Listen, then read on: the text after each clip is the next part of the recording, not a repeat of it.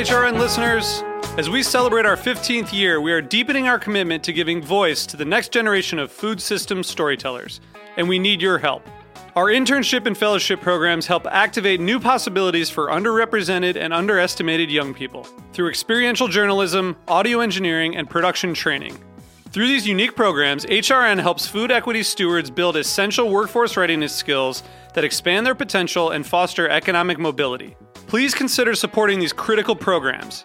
And with a minimum donation, you can be entered to win a dinner for two at an amazing restaurant in one of eight cities and tickets to a concert at a great venue in one of those cities. We have incredible partners across the country who have donated, as they also share our passion for helping to educate the next generation of food systems storytellers. Check out heritageradionetwork.org slash 15 to donate and enter to win today. That's heritageradionetwork.org slash 15 to donate and enter to win today. And make sure you donate before March 31st. Thank you. I'm Sam Edwards. I'm third generation cure master from S. Wallace Edwards and Sons in Surry, Virginia.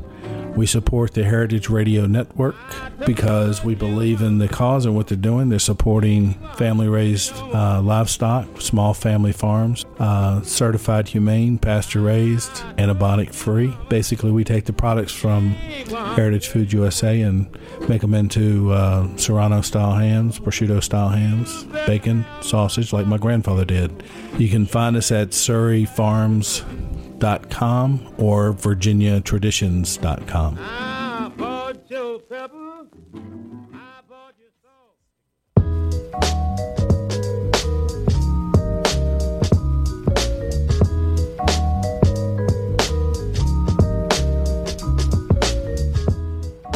Hello, and welcome back to the Heritage Radio Network's Farm Report. It is Thursday, it is 1 o'clock, and we are live in studio with David Haight, the director of the American Farmland Trust, and his partner in crime over there, Jen Smalls.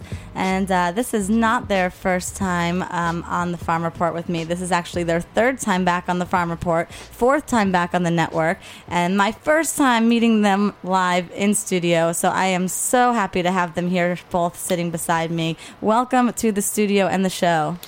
Hey, thank you very much. We're incredibly happy to be here, and thank you again for the invite. It's great to be back. All right, wonderful. Well, I'm really happy to host you today. Um, so, just to, to kind of give folks an idea of uh, what we've got going on today, we first had David here with us on the show from the American Farmland Trust exactly a year and uh, a week to date ago. And we were talking about issues related to uh, a letter he sent to Governor Paterson addressing some of his concerns with budget cuts and things of the like.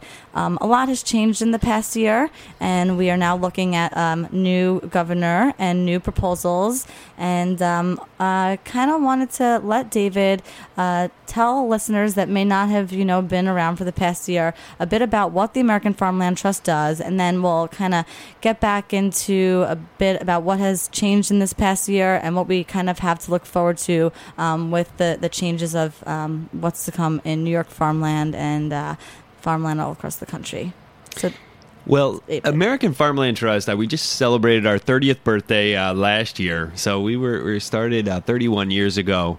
And our, our, tagline is no farms, no food. Makes sense. It it absolutely does. You know, we are uh, as an organization focused on saving the land that feeds America. Uh, and essentially, here in, in this country, uh, about a million, one million acres of farm and ranch land is lost to development every year. Uh, so you can imagine, you know, thousands of farms turning into subdivisions, strip malls, and other poorly planned development. Get, it's hard to figure out what a million acres is. So over a five year period, imagine the entire state of Vermont mm-hmm. becoming covered by McMansions. Wow, that's a great mental picture. Not, uh, not really. but our organization is really focused on how do we save farms? How do we make sure that we have farms in places uh, like New York uh, to feed people and uh, feed them with good food? And according to our research, you know, one of the biggest challenges we face is that 75% of all the fruits, vegetables, and, you know, healthy dairy products that are grown in America are grown in places like New York, where that land is under development pressure. And uh, here in this state, uh, three of the top 20 most threatened farming regions in the entire country are found here. Places like the Hudson River Valley, where we have incredible soil, incredible land resources for growing food, but there is inc- tremendous pressure on that land. There's competition for land between real estate developers and farmers. So our organization is trying to meet that challenge and make sure that we can save those farms so we can grow food today and in the future. And on that note, um, thing we like to a topic that we kind of like to drill you on here on the show, and it turns out it's not just me. I was uh, speaking with you know Katie Kiefer right before the show, who you've been on the, the main course with on this Heritage Radio Network as well. Is that whole infrastructure issue, and it's the whole you know getting the food from the farms to the people here downstate in in the city and, and things of the like. So um, I did kind of want to address that and thought that maybe if we went ahead and started off by talking about some of the key points that um, have been recognized by you know environmentalists from Governor Cuomo's um, proposed budget last year. That maybe we could talk about some of the ideas where this money is you know hoping to come into farmland and what we can do to maybe fix these issues with infrastructure, or if anything kind of has been you know discussed yet to come up with the plan to help get this food more, you know, easily distributed. So we had spoken, um, you know, before the show, all of us here, about a few of um, the things highlighted by environmentalists in the proposed um, 2011 to 2012 budget by Governor Cuomo. So I'd like to maybe just run down those three bullet points, and we could talk about how we think, if this all goes in our favor, where this money is going to go, and what kind of programs we kind of or you guys have set up to help these farm the, the, farmland in general. So these points were that the Environmental Protection Fund, which pays for a wide array of programs covering areas like land conservation, water and air quality, and farmland protection, remains stable at 134 million dollars. Uh, the next was that the Department of Environmental Conservation and the Office of Parks, Recreation, and Historic Preservation are spared staff cuts. And funding streams for clean energy programs like the regional greenhouse gas initiatives are untouched. All of which were concerns of yours last year when you had written um, the proposal to Governor Paterson, who was planning to cut all the budgets on that. Yeah, it, uh, we have got an incredible opportunity in front of us today. You know, we have political leaders at incredibly high levels that are making farms and food issues priorities. Uh, you see that here in New York City, where you have people like uh, City Council Speaker Quinn, Borough President Scott Stringer, you know, putting out major uh, policy agendas that position farm and food issues as major economic, environmental, and public health priorities, and that is fantastic. Mm-hmm. We're seeing the same thing at the state level.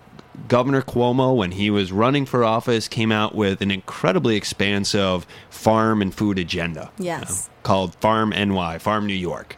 Uh, and he positioned agriculture and growing food as an economic development priority. And actually, his budget that was released on Tuesday identified farms and food as one of six key industries that the state should take real economic development dollars and start investing in that type of infrastructure. And so that is incredibly important. Equally important is that we take some environmental dollars and invest in the natural infrastructure that we need to grow food. Right a yeah. lot of a lot infrastructure is a broad topic. So mm-hmm. it's slaughterhouses it's distribution centers it's markets in grocery stores. It also though starts at the the soil. I was just going to say the very basic levels. A lot of things we've talked about here is water. Uh, and you know making sure we know that our water is safe because isn't it kind of controlled by our farmers the water we're drinking here in a way? Uh, absolutely. I mean new york city has one of the most incredible stories in the entire world of how farmers are helping to protect their land and adopt conservation practices so that New York City residents, you know, 9 million people every day, when they open that tap, they get clean water. And it's hmm. because, in part, of what farmers are doing upstate to keep that water clean to begin with. And there's no filtration. Mm-hmm. There's no filtration. The city is saving billions of dollars uh, and building a filtration plant by having those farmers do good things for the environment. So there's an incredible story to tell here And about water. the funny part is, I don't want to get off topic, but hey, I mean, you can't go anywhere else in this country and get a bagel or a slice of pizza uh, the way you can here in New York because of the water we're using here. Amen. I mean, you know, New York City is really a gem in terms of the water we drink, but also the land. And that's part of the other thing that we saw in the governor's budget that he decided to uh, stop the erosion of funding for helping farmers protect their land. You know, he's proposing to put 12 million dollars into our state's farmland protection program. One of the big rubs for farmers in New York is that their land is probably the most valuable asset they own. And that could sometimes become an issue when other people want to buy it from them. Uh, it- absolutely. You hear from farmers all the time, my land is my 401k. Yeah. And it's hard in many places like the Hudson Valley or Eastern Long Island to grow something legally that will compete with what you could get by putting by growing houses on that oh, land. yeah. Definitely. Especially on Eastern Long Island. Oh, absolutely. Where literally land can go for hundreds of thousands of dollars an acre. Mm-hmm. Imagine being a young person or a second or third career farmer that wants to get started farming. How are you going to come up with the half million or two million or ten million dollars you need to buy that farm? You're not. You're Which is- not is the answer. Which And- is why we need to talk with people like you to see what we can do to get people, you know, break into this, you know, access to the land so that we can continue to have more farms and farmers and a future for food and a safe food supply in that respect as well. And so part of what our state has done over the last decade is they have um, spent about 175 million dollars to permanently protect about 300 farms, essentially extinguishing the right to develop those farms so that it keeps that land more affordable for people that want to start farming and make sure that that land never becomes that subdivision or that strip mall. And the problem we faced is that over the last couple of years, you know, previous governors have significantly reduced the amount of funding. It's been cut by two thirds over the last couple of years. So we're extremely excited to see Governor Cuomo taking the step of actually increasing that funding in a time when the state is facing really tough budget decisions. He recognizes that we've got to save our farms, and he is taking a real leadership role in helping us do that. So that's a great first step. Awesome. So maybe that should kind of bring us a little into talking about um, this no farms, no food rally that you guys kind of um, last year was the first one, right? Yes, Okay, last year. Wonderful. We have not had a chance to bring you back on to talk about how that went. Can you maybe tell us a little bit about how it went so that we can kind of hear what we, when we um, finish with that, what we have to look forward to with this next one coming up and what we hope to get out of it? Absolutely.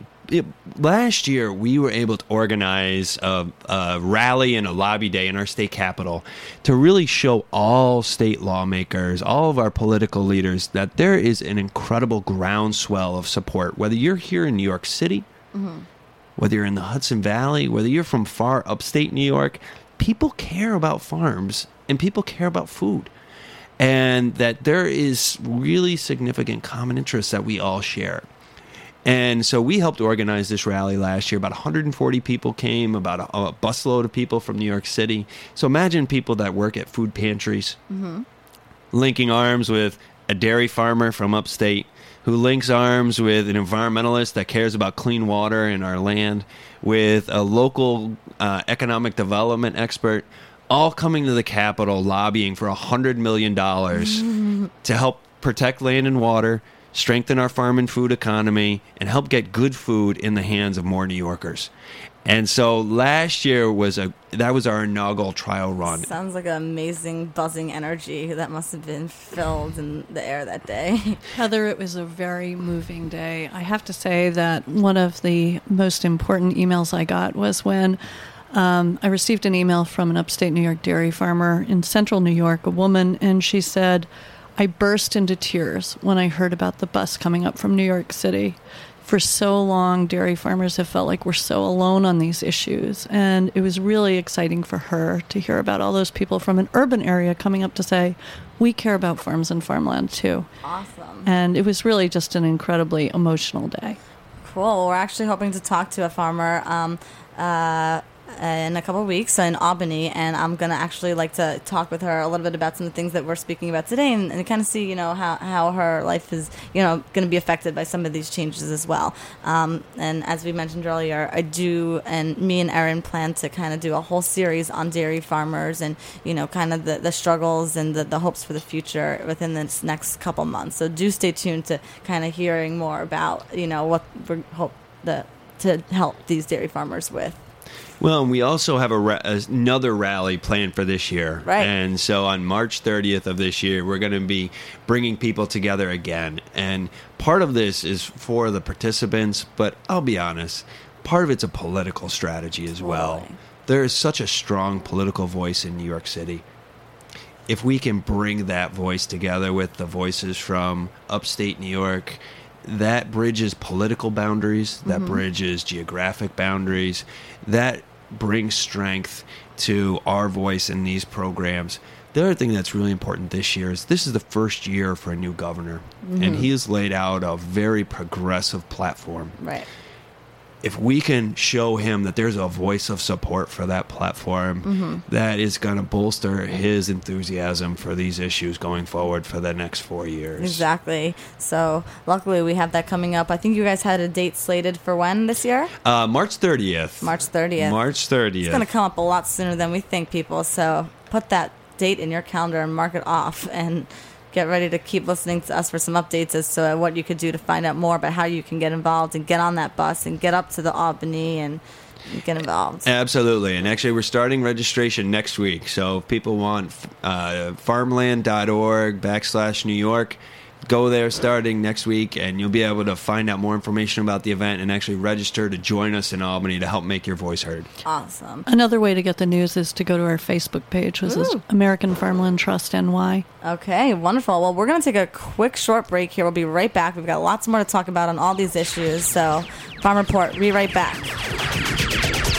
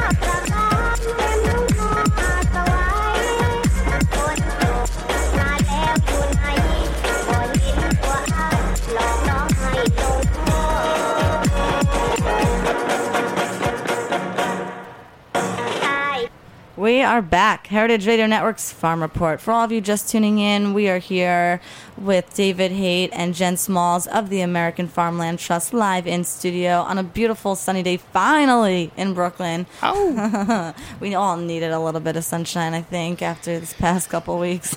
Yes, we did. All right. So, um, for all of you who are just tuning in, we have been talking about um, changes in um, the, the the Governor Cuomo's proposals for you know keeping money in the budget for farms and um, farmland protection and things that really are going to help keep our um, food supply hopefully you know growing in a safe sustainable direction. Um, we just uh, talked about the the no farms no food rally from last year that American Farmland Trust put on where they took you know a bunch of people up to Albany and they're going to be doing that again this um, year on March 30th um, so Jen we kind of just wanted to talk a little bit about what people have to look forward to at this year's rally It's an awful lot of fun. Uh, bus comes up from New York City. There's Wi-Fi available, of course, so everybody Ooh. can stay in touch and informed. And the whole what three hour trip. That's right. It's only three hours, and there's no better reason to get up early in the morning and uh, get a bus out of here.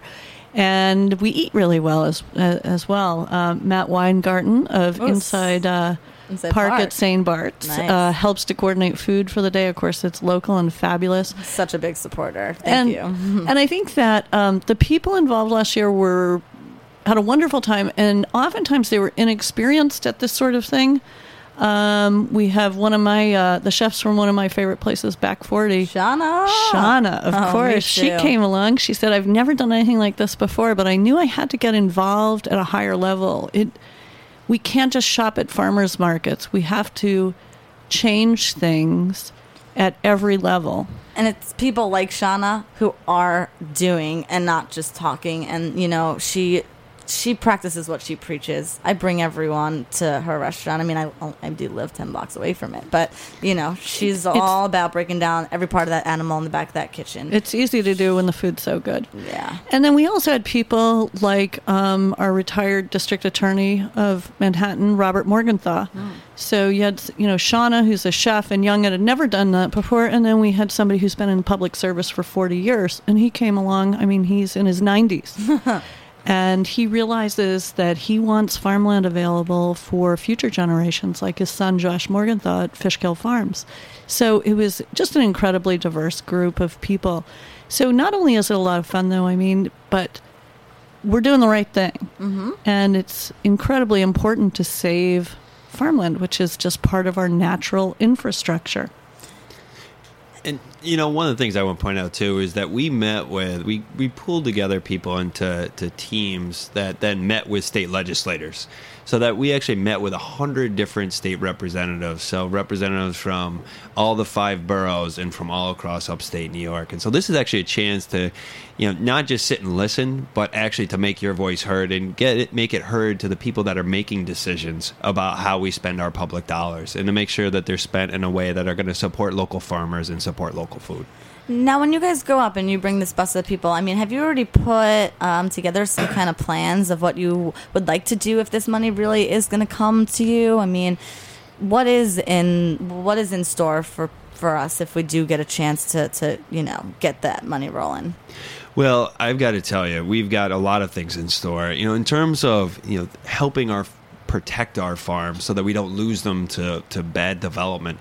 You know, we part of the problem of the last couple of years in bad state budgets is that there have been seventy million dollars protect. Per, given to 61 farms been promised to those farm families to help them protect their land guess what Where's the money? where's the money that's what they're Show all me saying the money. I know it's sad. it is sad. Actually, it's three governors ago that some of those promises were made, and yet some of these families are still waiting. I've read some sad stories about this. I mean, they put up everything in hopes that they were going to be able to change their lives around, and nothing yet. And this isn't just about, you know, this isn't a lost cause. Many of these farm families see opportunity. They see restaurants that want to buy the grass fed beef that they're producing. And how can they get it there? And, and you know what? They're just looking to be able to tap into some of this money so they can protect their land, maybe help that the parents that are the older generation that want to transfer the farm to their kids. This provides them with the resources to help make that possible. Yeah.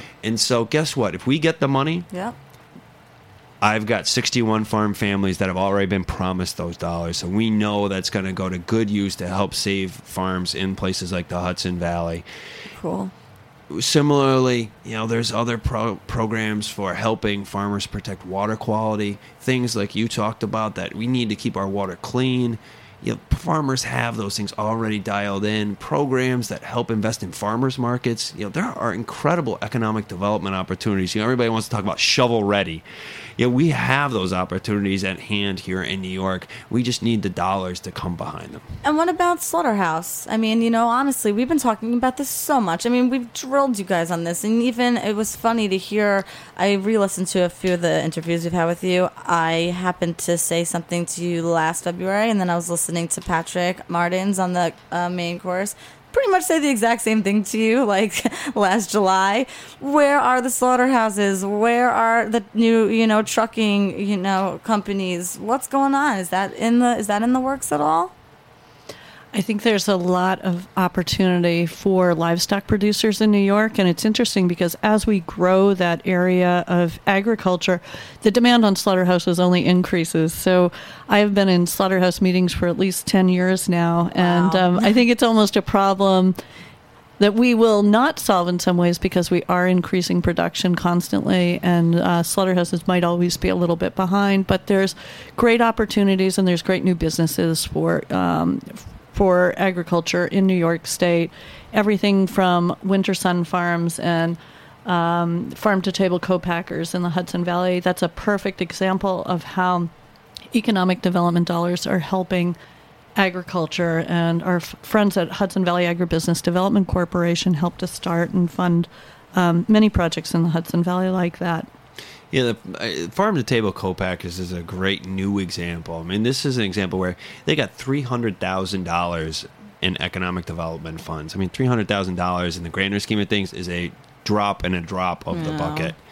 But what they this they've been able to do is they've taken a commercial kitchen, they've been able to upgrade facilities there now. So if you're a farmer, you've got a raw product, you grow cucumbers, you want to turn them into pickles. Now they have uh, the facility to be able to scale that up so that you can do that at a commercial scale.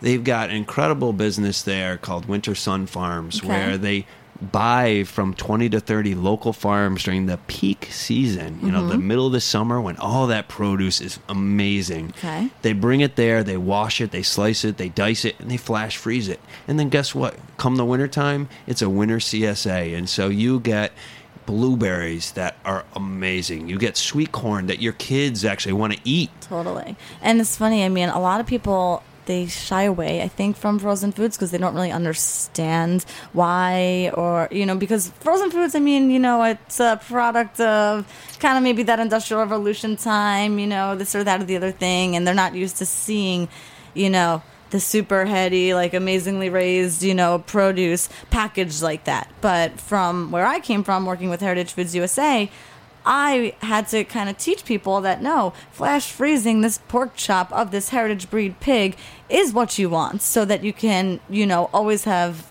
good food to eat. And that's kind of what I, I, it seems like you guys are doing too. And we have to make people understand that it's okay to flash freeze it, put it in your freezer, and then have something good all year round. It's just not what people kind of are used to. It also makes a difference to that farmer because, you know, there are limits to what a farmer can sell fresh and in season. And if you open up a whole new avenue of marketing and sales where you say, not only will we take 10 acres of strawberries, now we'll take 20 because we can freeze that 10. That farmer, that makes the difference between a farmer surviving and, and not surviving. And every farmer that is economically successful mm-hmm. is much less likely to sell that land to a developer. Yeah, so exactly. Promising them a whole new season's worth of sales is one of those things that will kind of give them a little more promise for the future. And it's a great idea. Absolutely. And I think one of the exciting things that we see is you've now got economic development entities like the Hudson Valley Agribusiness Development Corporation. These are people that understand economic development, but they understand farming and mm-hmm. food issues. You now see Governor Cuomo talking about agriculture, the actual the idea of farms and food as a mainstream economic development Finally. priority. Yes. So there's hope on the horizon. So the the processing distribution problem has not been solved, but it hasn't been a lost cause either. That good things are happening on that front. And I, I tend to bring this up. Um, I've probably said it a few times, only because it's something that's kind of resonated with me so much. But when I went in and I got to hear Carlo Petrini speak at the um, Georgia Organics Conference uh, a couple years ago now, one thing that he said to me that really stuck with me was, you are not going to be going to school to learn how to eat computers. You know, our kids in college, you know, are not, they're all going to school for finance degrees or this or that. They're not going to school to learn how to be farmers, but we're not going to be eating computers. We're gonna we need to be able to respect our farmers, or at least get a new generation of farmers. So I kind of always have to kind of keep bringing that to the table and like make people understand that like really like there needs to be that respect for what people are doing on the land and this next generation needs to be able to have access to it, which is why we appreciate so much that 175 million dollars that you guys, you know, are dedicating to preserving land and making it accessible to people. And you know, for a new generation, that land access issue is one of the big barriers. And part of it's about permanently protecting land. Part of it's just trying to figure out ways of getting farmers started on the land and creating arrangements with the people that own it today. And that's a complicated question. But you know, according to the United States Department of Agriculture, that land access issue is one of the top three barriers to getting a new generation started. The, the million farmers that we would like to get started in America, that that land access issue is one of the top three problems we got to solve. So these Yep. things we're talking about today are front and center to a new generation. and um, that's kind of what keeps me excited and coming here every week to bring in you know people like-minded individuals like ourselves and just you know spreading the gospel if you will um, so i kind of just wanted to you know remind people that if you go to www.farmland.org you can read all about what the american farmland trust does. You can you know reach out to them. You can get involved with all of their projects sign up for their press releases and really just you know kind of keep your finger on the pulse as to what's going on and you know where we are going because we are moving in a good direction here and you know we've got some great people behind us that really you know have a strong passion and the the, the kind of you know we're kind of there. We're kind of able to do it. So thank you for everything you guys do and for coming in and teaching people about where we're going next with things Thank you. It's been great to be here. I love the conversation. It's always inspiring. We always walk away with some new things in our head, and Yeah. I can't wait to come back. And I'm so excited to finally meet you guys in person. March 30th, um, everyone here locally in New York City and Brooklyn, find out a way to get on that bus and get up to Albany. These are the issues that you care about. So, no farms, no food rally. Albany, March 30th. Get there, be there, or be square. but anyway, we will. Um, have you all here back with us on the Heritage Radio Network's Farm Report next Thursday, live at 1 o'clock with Derek Denckla of Farm City. We're looking forward to that conversation. Um, peace out for now. Erin, we missed you this week. Bye.